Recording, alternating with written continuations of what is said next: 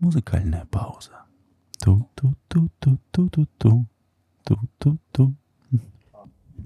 Не, ну вообще, как много-то, вот ты знаешь, писателей э, с таким образованием гидробиологическим, ну там, биологическим хотя бы. А, Я очень мало знаю биографии авторов. Это мне не особенно интересно. Ну, я скажу так, то, что большинство э, научных фантастов, они имеют все-таки либо физическое, либо математическое какое-то. Биологов очень мало. Там пара имен э, российских я знаю, сейчас единственное не вспомню. Э, Ну и все. Поэтому случай не то чтобы уникальный, но достаточно редкий. Ну. Еще был перевод его биографии, когда он написал в предисловии к первой книге, которую выпустили американские издатели, о том, что он пишет много непонятной херни, которая будет интересна там десяткам людей, и он подумал, что может, в общем-то, свои знания применить на более обширную область и заработать на этом чуть побольше денег. Это было очень необычно. Ну да, еще, э, да, еще момент, он из Канады, он канадец, это знаешь сразу как в Южном парке вот эти вот Терренс и Филлипс, ты думаешь, интересно, что же он скажет? Или как, или когда, или как я встретил вашу маму, где Канада живет на 20 лет назад. Ну да, и, конечно, были прикольные новости, я уж не помню в каком году, Э, но почему, почему-то, ну, казалось бы, ну, повздорил он там на границе с кем-то, ну, получил перс в лицо, ну, получил срок, ну, хорошо, что не строгого, не строгой колонии, но все-таки, ну, такой активный джентльмен, да, хотя жалко, конечно, в США ему до сих пор, по-моему, въезжать нельзя. Фух. Итак, друзья, ну вы, наверное, уже поняли, о ком мы. Да, да, это Петя наш, Петя, Питер Уотс. И сегодня, как раз приурочив к этому тот факт, что Олег наконец-то прочитал все три книги цикла «Морские звезды», правда, с одним нюансом, да? Какой цикл «Морские звезды»? Цикл Эйфтеров. А, ну да, бывает, я читал слишком давно. Ну, блин, я хотя бы их читал по порядку, Олег. Да. А сегодня мы поговорим о классике, то есть о первой трилогии Уотса, которая вышла. Мы не будем говорить о ложной слепоте, потому что много сказано, и мы писали о ней и там в Телеграме, и в Инстаграме, и где только можно.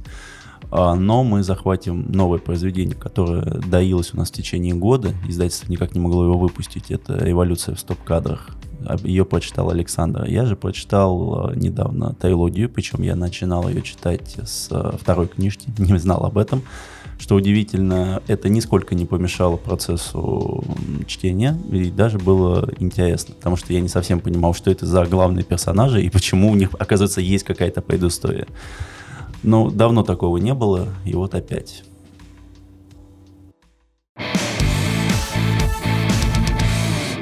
Прикольно то, что после того, как э, Пит Росс защитил все свои там к- кандидатские и прочее-прочее, он пытался все-таки работать по специальности, пытался двигать науку, но, конечно, как и все, ну ладно, не все, как большинство ученых, он понял, что ну, так себе это приносит денег и удовольствие, потому что быть, э, так, сказать, подстилкой для финансовой группы вот в э- эко, эко-бизнесе, это не то, чтобы он хотел.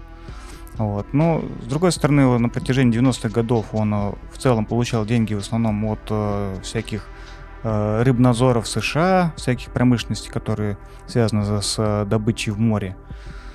Э, Я думаю, от компаний типа Greenpeace по защите. Ну, ну, короче, все то, то, что у нас сейчас в России набирает э, обороты, так называемый эко-мониторинг, который обязаны делать ну, те же Газпромы или Роснефти при разработках новых э, мест на шельфе, ну или типа того. Ну, видимо, он этим пожил, ему это надоело, и он решил попробовать писать. Учитывая, что все его отчеты не так, были достаточно богаты всякими фантастическими допущениями и прочими загадочными цифрами. Поэтому сильной разницы в переходе он, видимо, не почувствовал. Ну, потому что он публиковался обычно в журнале теоретической биологии, то есть это для- и так э, журнал по биологии для многих уже является непреодолимой преградой на пути к познанию. А здесь это теоретическая, и она рассказывает скорее о разработках перспективных, которые должны быть там появиться через 20-50 лет, и какие для этого должны быть условия. Вследствие этого научная фантастика стала более интересной нишей, в которой он себя реализовал, потому что первая же книга, которую он выпустил, уже задала темп и показала, что зарождается прекрасный писатель в жанре научная фантастика, а такого уже давным-давно не было. Ну, как и везде, признание пришло несколько позже, чем следовало бы. Ну, даже, не только у нас. Можно даже сказать так, что когда книга вышла, она получила достаточно смешанные отзывы, а в России ее не издавали, потому что сказали, что она слишком мрачная, и никто не будет ее читать. Это особенно забавно слышать сейчас, в 2021 году, ну, когда мы выжили в 2020. И впоследствии, когда мы будем говорить, мы немножечко акцентируемся на том, почему мы проводим аналогию книги, которая была написана в 99 году, и ситуации, которая у нас происходит сейчас во всем мире. А мы сейчас сразу же оговоримся, что мы не будем рассказывать сюжеты всех книг, мы только коснемся интересных особенностей каждой из них и скажем, почему читать этот цикл обязательно и почему каждая книга заслуживает вашего внимания. Итак, в 99 году Питер Уотс выпускает свою первую книгу цикла Рифта «Морские звезды». В России же, получается, ровно через 10 лет выпускают первую книгу его на русском языке, которая называется «Ложная слепота».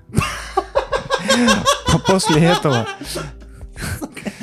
Ну а что не так? Ну так и было. Зато после этого, поняв, что книгу-то, в общем-то, сметают с полок достаточно бодро, потребовались несколько допечаток тиражей и прочее, а, издатели уже более смело подходили к переводу и выпуску книг Питера Уотса. Поэтому вслед за этим э, были опубликованы «Морские звезды», и весь цикл «Рифтеры». Ну, а потом уже появилась их апраксия. Все это перемежалось с некоторыми рассказами, повестями и э, прочей краткой формой в разных журналах. То есть в итоге российский читатель, если он не обладает знаниями английского языка, в общем-то, познакомился с Тейлодией только лет через цать. Ну, потому что последняя книжка а, Бета Демот вышла на русском языке. У нас когда? У тебя, я так вижу, старое издание, а вот новое издание вышло в 2020 году. То есть ее перекупили и сделали дополнительный тираж. Ну, то есть я думаю, что прошло лет 15 как минимум, прежде чем мы узнали нормально. Ну, смотри, первый тираж на русском Бетагемота, это третья книга, ну, да. был в 15 году. А, ну, значит, где-то в 10 наверное, в 10 до 12 году у нас был твою мать, были, были морские звезды. Ну, кстати, надо признать то, что вот после успеха ложной слепоты э, «Морские звезды», ну, вообще цикл «Рифтеры» пошли бодро, потому что вот э, э сами, первая книга «Морские звезды» вышла в 2012 году, а «Водоворот», который является второй книгой, вышла в 2015, и сразу же в 2015 бахнули еще «Бетагемот». Угу. Вот. И Бетатимот, в общем-то, выпускался в 2003 году в виде двух книг отдельных, то есть он был разделен, и поэтому был принят наименее тепло как критиками, так и читателями, но это не отменяет того, что уже в России выпущено, он, он был выпущен в одном а, томе, и что книжка заслуживает внимания. При этом то, что Бетагемот и Водоворот вышли в столь кратком отрезке времени, связано еще с тем, то, что первые две книги было, было переведены на русский, были переведены а, Кудрявцевым, а третья книга была переведена тандем из э, Вайсберг и Соловьевой. Ю Вайсберг. Я даже не знаю, кто это, Юлия или Юрий. Это на самом деле не важно, просто а, качество перевода, ну, вернее, даже ну, скорее стиль, он достаточно различен. Вот, поэтому это как и плюс, так и минус. В любом случае выбора у вас и у нас нет, потому что других переводов не существует на русский. Мы имеем, что имеем. Итак, краткий экскурс, экскурс в историю переводов Питера Уотса в России мы, наверное, закончили. Давайте начнем обзор.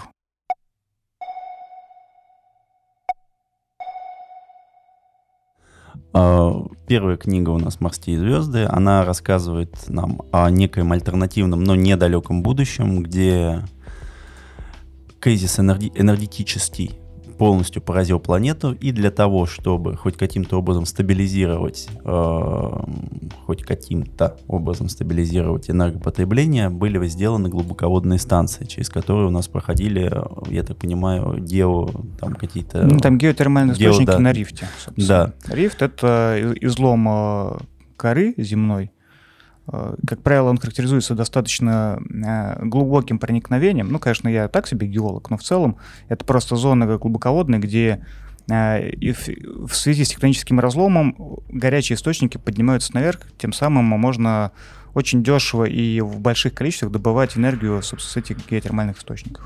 Большое спасибо за экскурс.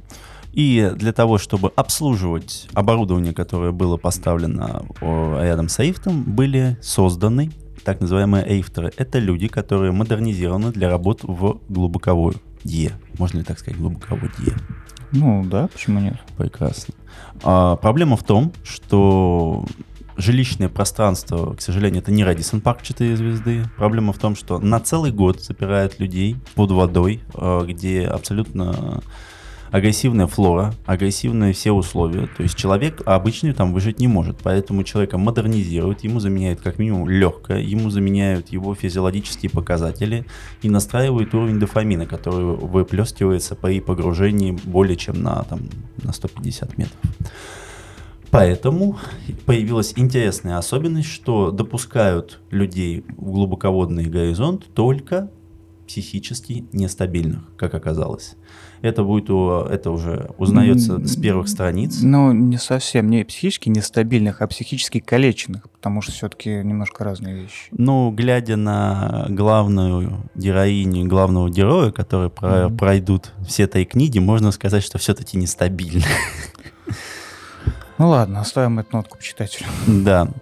А, согласно, то есть у нас имеется сюжет, э, и первая книжка является очень локальной историей маленькой группы людей, которые пытаются выживать и работать э, в очень непростых условиях. Поэтому эта книжка немного похожа, ну точнее, потом уже, когда вышел «Марсианин», «Марсианин» Энди Вейера, а, эти книги немного похожи тем, что описываются условия обитания, описываются проблемы и описывается очень много различных нюансов работы в агрессивных условиях среды и как люди должны с этим справляться.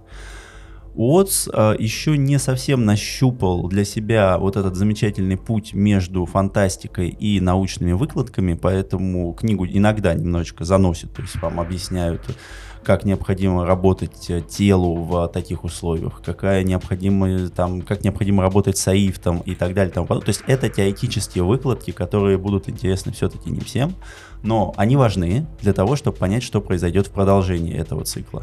Плюс uh, сделал отличный характер, что получается очень малого количества научных фантастов. То есть а здесь это не несет, то есть персонажи здесь не просто функции.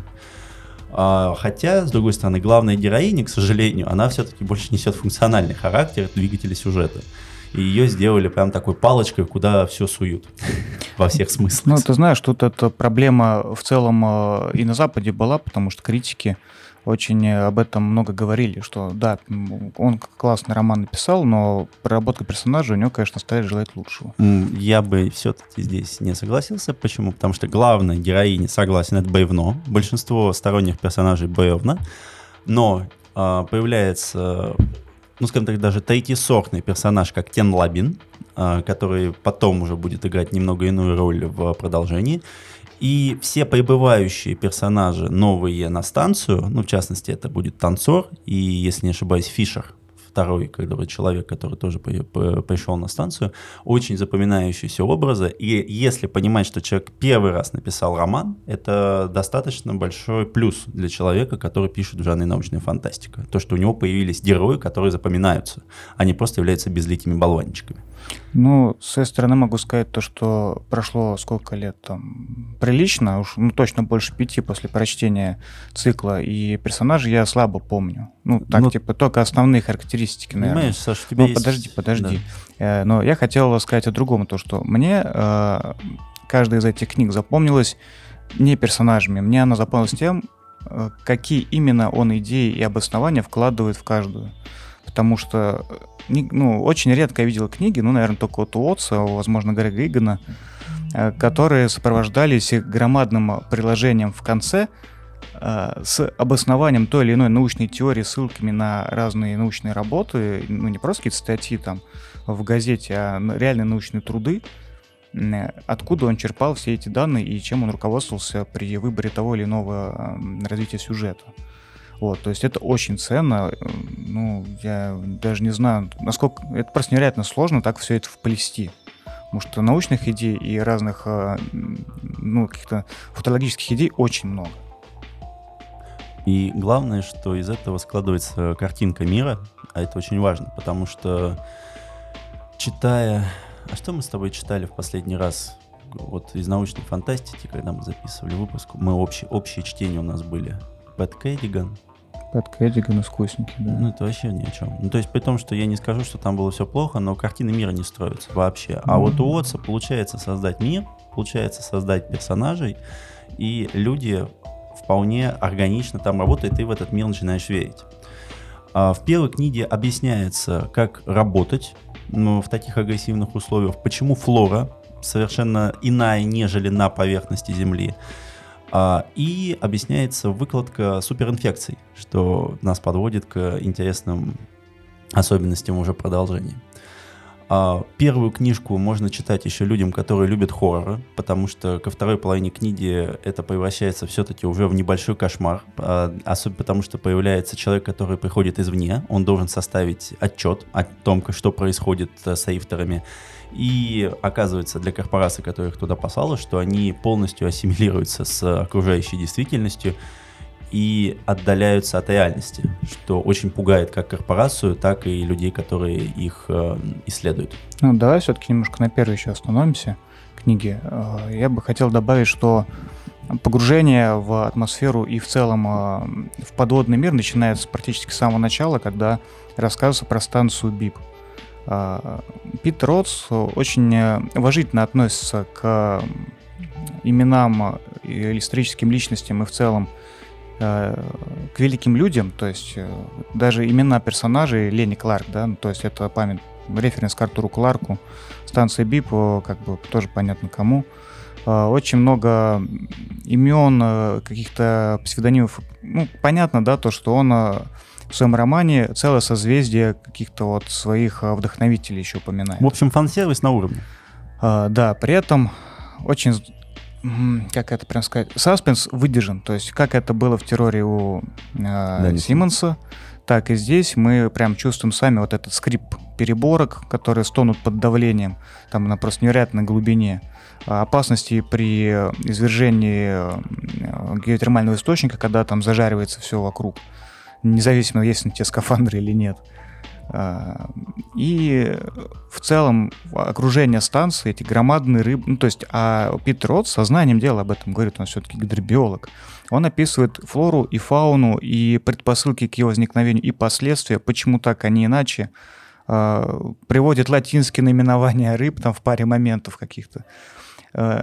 И в отличие от каких-то сухих научных выкладок, это действительно увлекательно. То есть вам не просто рассказывают о какой-то большой рыбе, который, у которой клыки там с метровые, но при этом она хрупкая, как стекло.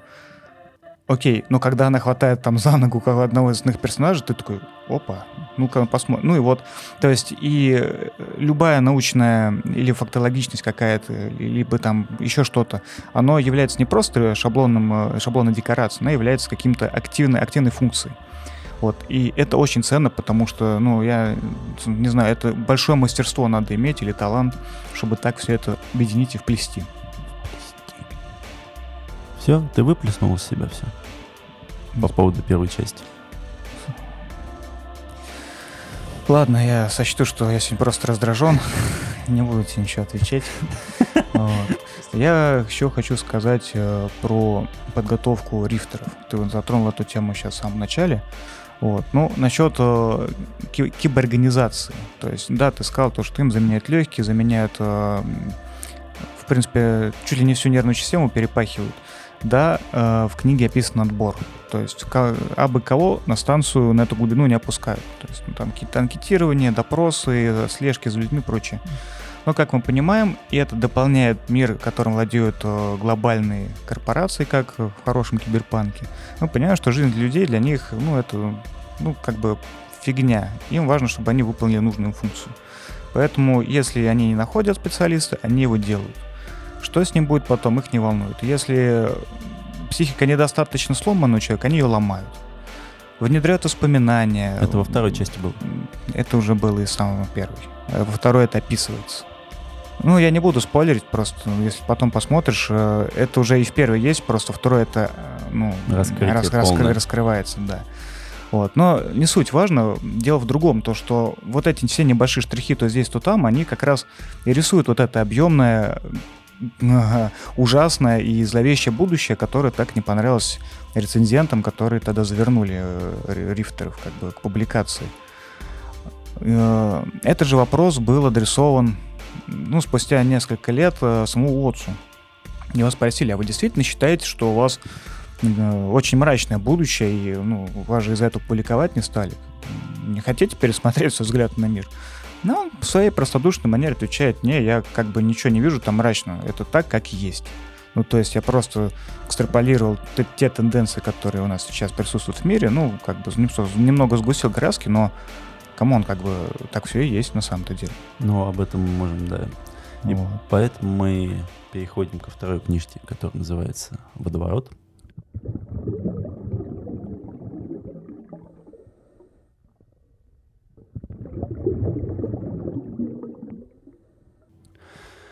Это уже немножко другой уровень, то есть э, история выходит на поверхность, а, и основополагающая фишка в том, что гидротермальные источники — это пристанище супермикроорганизмов. То есть мы никогда раньше в своей жизни, до прошлого года, не задумывались о том, что ну, боевые роботы, Годзилла, Кайдзю, не знаю, метеорит, еще что-нибудь, война государств, то есть это все очень страшно. А какая-то маленькая, мелкая, лево, там, не знаю, микроскопическая мразь, которой есть только одна мысль, как выжить, ну и как жрать, хорошо, две, а, может уничтожить практически все. Не, ну тут немножко не прав. Это в ряде книг было прописано, как вот на скидку что там Андромеда, вероятно, давно. Но Питер Росс это возвел на новый уровень объяснив, как это работает. Как там перенозольная РНК, да, на да. серы? А, в этом-то и была проблема, мы сейчас чуть позже коснемся. А вторая книжка выходит за пределы вообще водной глади. Она знакомит нас с новыми персонажами, то есть у нас вплетаются люди, которые работают на корпорации, и объясняется уже устройство корпораций в этом современном будущем. И это, мне кажется, одна из самых реалистичных идей, которая пришла нам от Питера Уотса, потому что там корпорация это не та же самая Арасака из Киберпанк, которая является просто главным злом, всех уничтожать и так далее, а это корпы, которые думают о том, что ну, народ надо защищать. Почему? Ну, потому что без людского ресурса им капздец. Но в то же самое время они преследуют сугубо свои цели. А, верхушка корпа, корпов всегда знает, что у них есть планы отходов, и притом не один.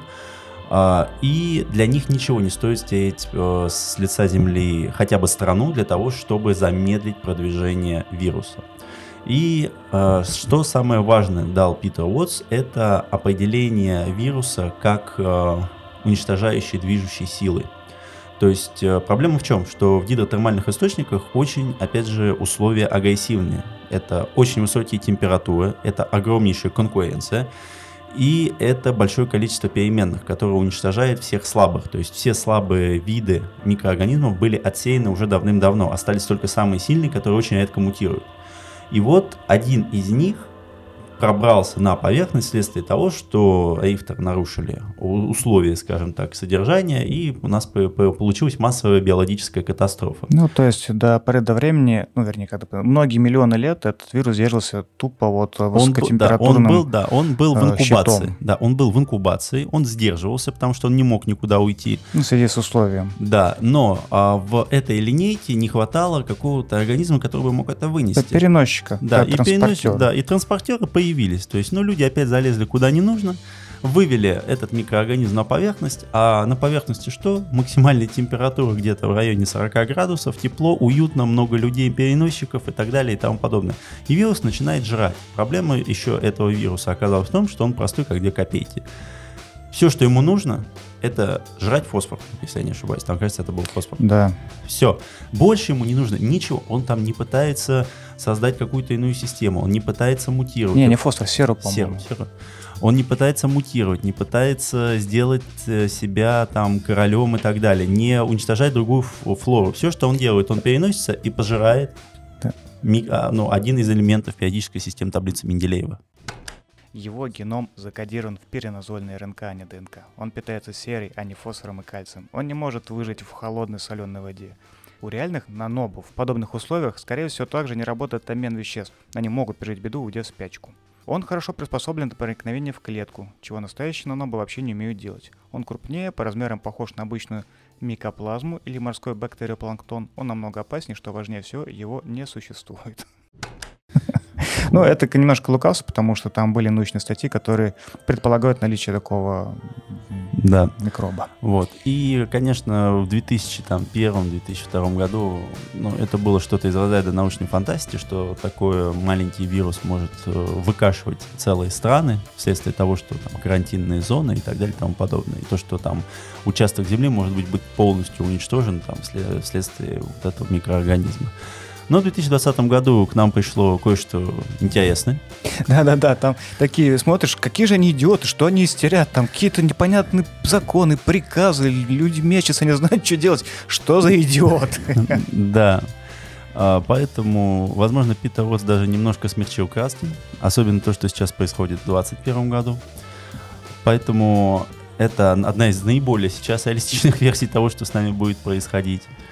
А, и великолепно рассказанная химическая история с доверием. Доверием к корпорационной сетке и доверием к самому себе. То есть корпорации придумали, как сдерживать своих работников. Они сделали так называемый тайп вины. То есть, по сути, это кодировка э, человека, который обладает хоть какими-либо знаниями о структуре компании и если этот человек хотя бы попытается что-нибудь рассказать, то его начинает выворачивать, и он может даже умереть. То есть настолько химический состав в организме подвержен изменениям в этой вселенной, что любой человек может быть э, слугой корпорации, и при этом ну, вполне добровольно может быть даже не одобрять ее действия. Ну, это не касается только вот, ну, как, с твоих слов, это, кажется, как соблюдение коммерческой тайны. Нет, ну не только. На самом деле в книге написано то, что люди настолько научились э, рекомбинировать там э, гены и по-прочему вылезать в человека, что они могут спокойно кодировать на убийство или еще на что-то, видоизменяя определенные там цепочки. При этом ну, то есть обычные в нашей жизни, да, то есть на войне или там после, ну, после терактов или сами террористы, они э, обладают некоторой... Так, Мошка пришла. Да, здесь у нас небольшая отсылка, гость. что, да, что у нас есть третий гость, который прыгает по столу и, может быть, будет издавать какие-либо интересные звуки, так что не серчайте на нас, мы не можем это контролировать.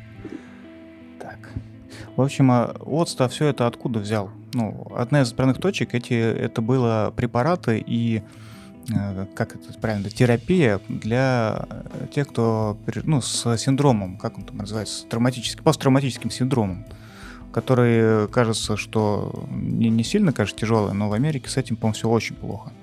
Много людей там с, с ума сходят, либо на себя руки накладывают.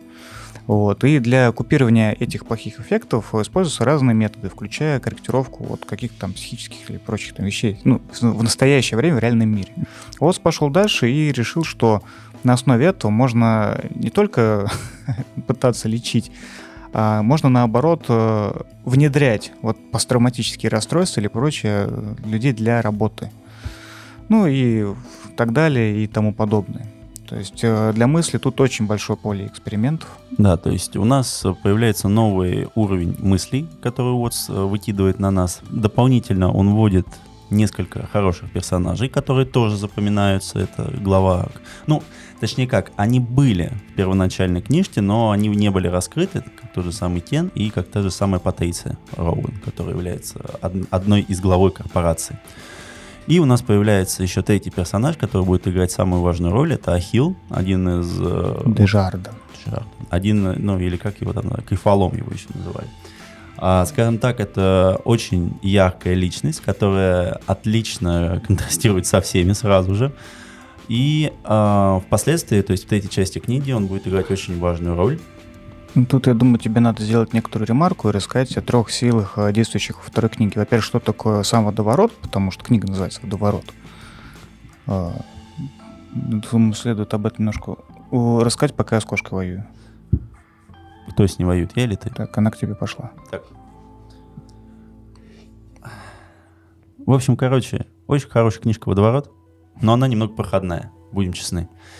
А, потому что по сравнению с первой и третьей книгой, это скорее интерлюдия к тому, что Питер Уотс хотел к нам преподнести, э, рассказывая о том, какой постапокалипсис будет ждать человечество, если мы не сдюжим справиться с какой-либо биологической опасностью.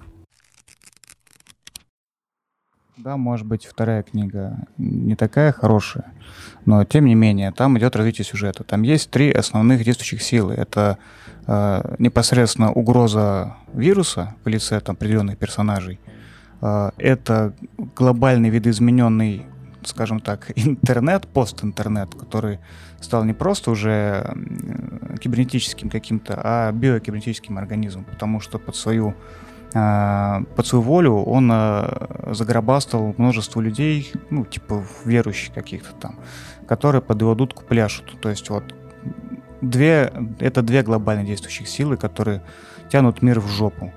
А третья сила — это как раз а, ответ людей, это специальная группа быстрого реагирования, там, я же не помню, как она называется, какие-то там экстремальных ситуаций, я не помню, а, где сидят а, такие типа саванты, да, видоизмененные люди и принимают решения, которые бы обычный человек принять не смог. В силу там моральных каких-то причин, либо этических, либо еще каких-то. У них это все купировано, им это не нужно на этой работе. Вот. И идет противостояние вот этих а, как бы трех сил с переменным успехом. И конец или даже, ну, наверное, не, неправильно сказать, эндшпиль этой всей войны как раз раскрывается именно в третьей книге. То есть, как правильно Олег сказал, вторая, она не то чтобы скучная, это подготовительная часть, и читать э, вторую и третью книгу надо, наверное, все-таки вместе, ну, друг за другом, потому что если между ними будет большой перерыв, вы просто, наверное, забудете, о чем там было. Вот. Хорошо, давай, Олег, херач про третью.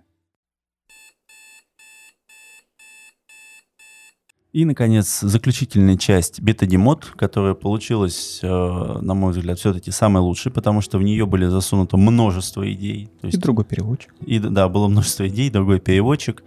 А, за счет того, что за рубежом издавалось в двух частях, получила меньшее признание, но это один из прекраснейших финалов, в котором раскрыты, можно сказать, все карты. А, и рассказывается очень много интересных идей. Происходит, ну, то есть это противостояние между корпорациями и рифтерами происходит уже на новом уровне. Третья сила, которая, скажем так, минимизирует урон, полностью слетает с катушек, а, потому что уже за исполнению и за эффективностью а, последовало то, что вот эти саванты работают не на благо человечества, а ради погони за цифрами. И это приводит к катастрофическим последствиям. За ачивменты. Как ты в Думе. Да. А, появляются новые научные теории, рассказывается о том, как люди выживают в постапокалипсисе. А, и есть прекрасные моменты, которые сейчас, опять же, соотносятся с антипрививочниками. Это люди, которые пытаются, некоторые страны пытаются купировать вирус, а некоторые страны начинают открыто говорить, а что там, ну, переболеют все, а дальше-то кто-нибудь да выживет. И засылают уже образцы вирусов в чистый стан, типа, ну, ребят, ну у нас же все хорошо, вот и вам подарок, ну что, ну что вы как не родные? А, и начинаются массовые войны уже не из-за каких-то ресурсов, а просто потому, что кому-то не хочется умирать в одиночку. В одиночку. А, книга очень все-таки грустная, хотя рассказывает она о спасении. К сожалению, конец дает нам надежду на какой-то хэппи хотя это тяжелый случай хэппи когда там уже все практически было разрушено. Но как финал, эта книга выше всяких похвал, поэтому мы рекомендуем ознакомиться. И она поднимает очень важные вопросы о том, что если у нас нет чувства вины, мы вполне можем превратиться в монстров не потому, что мы уроды, а потому что мы начинаем мыслить только логически. И это как раз рассказывается в сюжетной ветке Ахилла, которого лишили вины. Не по его воле, между прочим.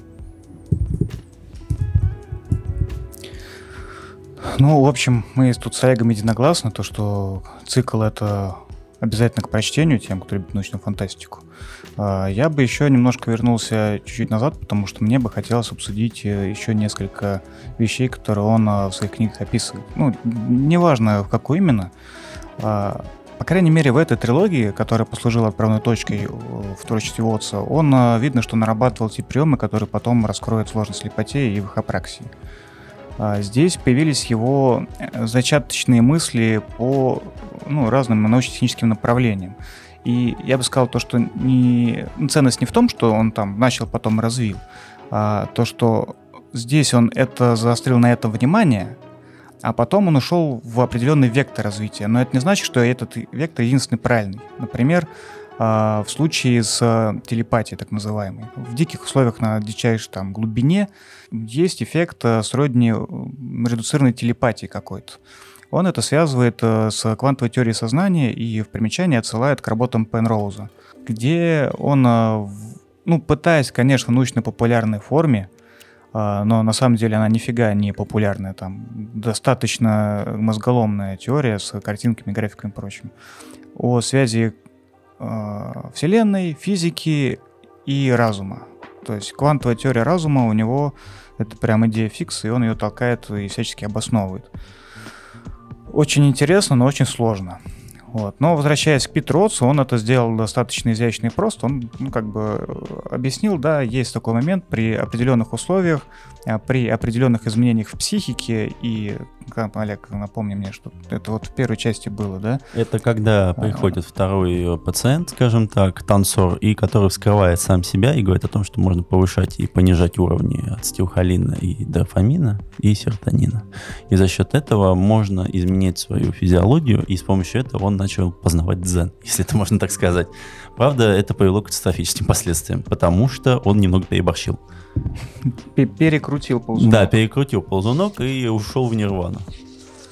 Это как раз про химию организма. Ну, вот, действительно много. И про галлюцинации, осознанные вследствие сокращенной сенсорной картины, ну, сенсорной депривации на дне. Mm-hmm. И вот эта телепатия, которую он тоже сейчас обосновывает, ну, как-то не помню уже. А, это все очень э, занятно, очень э, много чего даны, дано в виде ссылок кому тема интересная в целом. И такого много.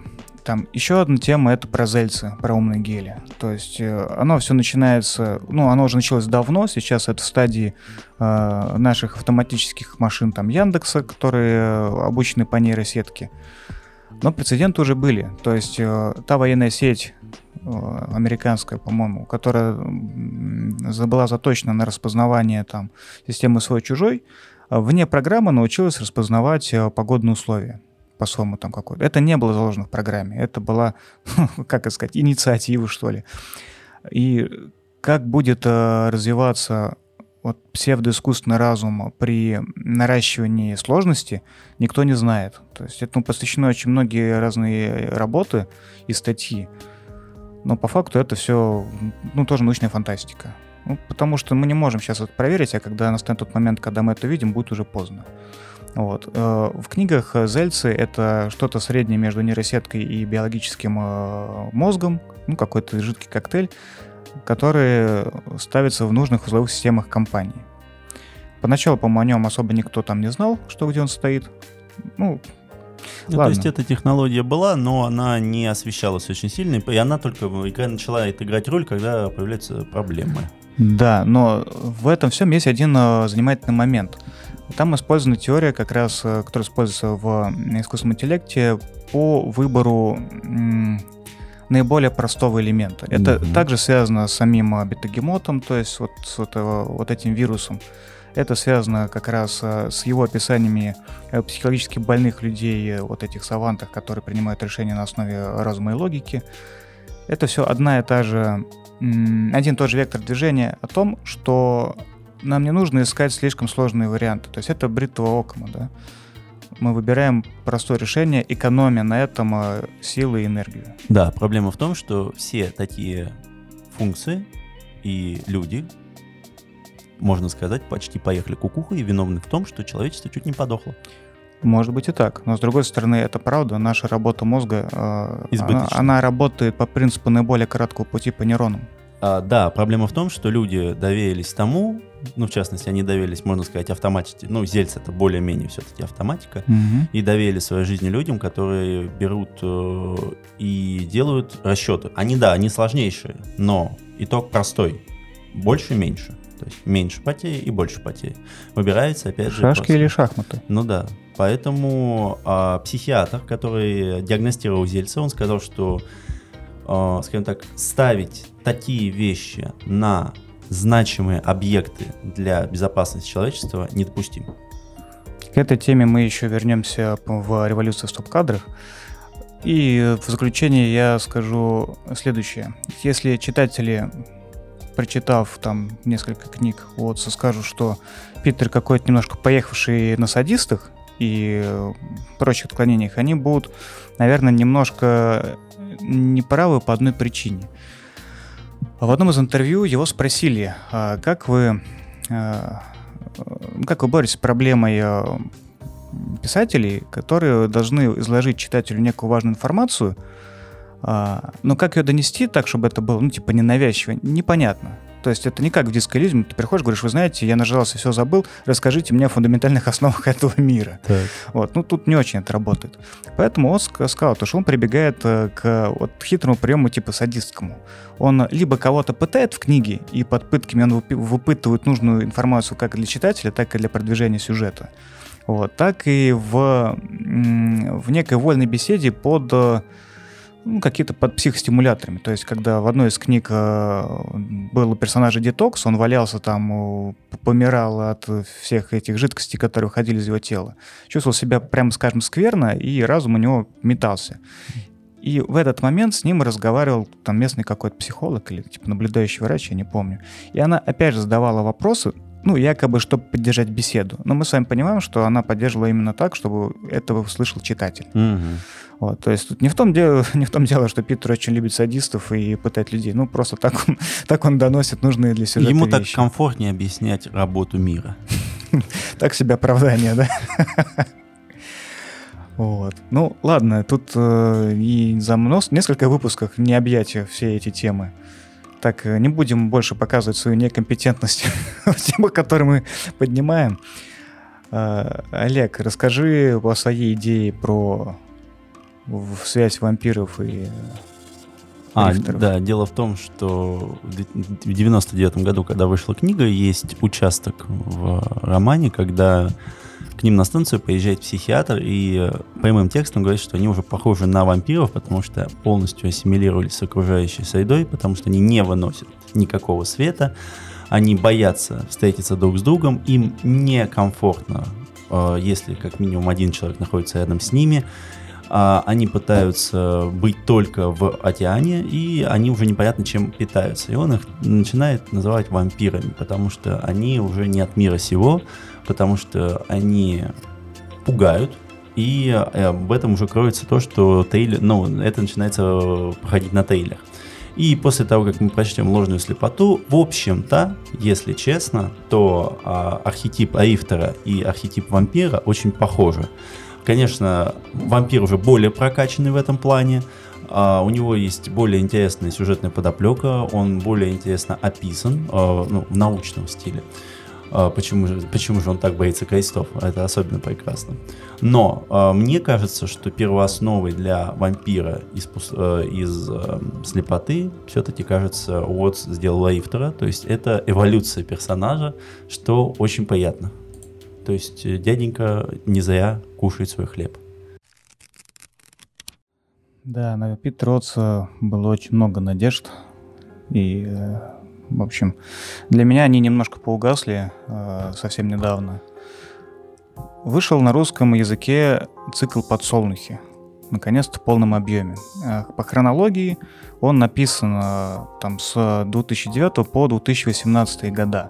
То есть это после рифтеров, это после ложной слепоты, ну, это наравне с их апраксией. То есть я ждал... Оргазм. Там, как это сказать? -то? Счастье, любви. Ну, в общем, да, все, что ты сказал, ждал.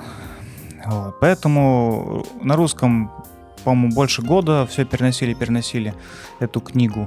Как только она появилась, вот в июне, наконец-то ее начали отгружать, я сразу же ее купил, хотя был в совершенно другом городе, в другом городе ее забрал, сразу же в дороге прочитал, и постигло меня, конечно, некоторое разочарование. Потому что, а, во-первых, из четырех повестей, которые входят, по крайней мере, одна опубликовалась ранее в а, сборнике «По ту сторону рифта», который вышел несколько лет назад на русском.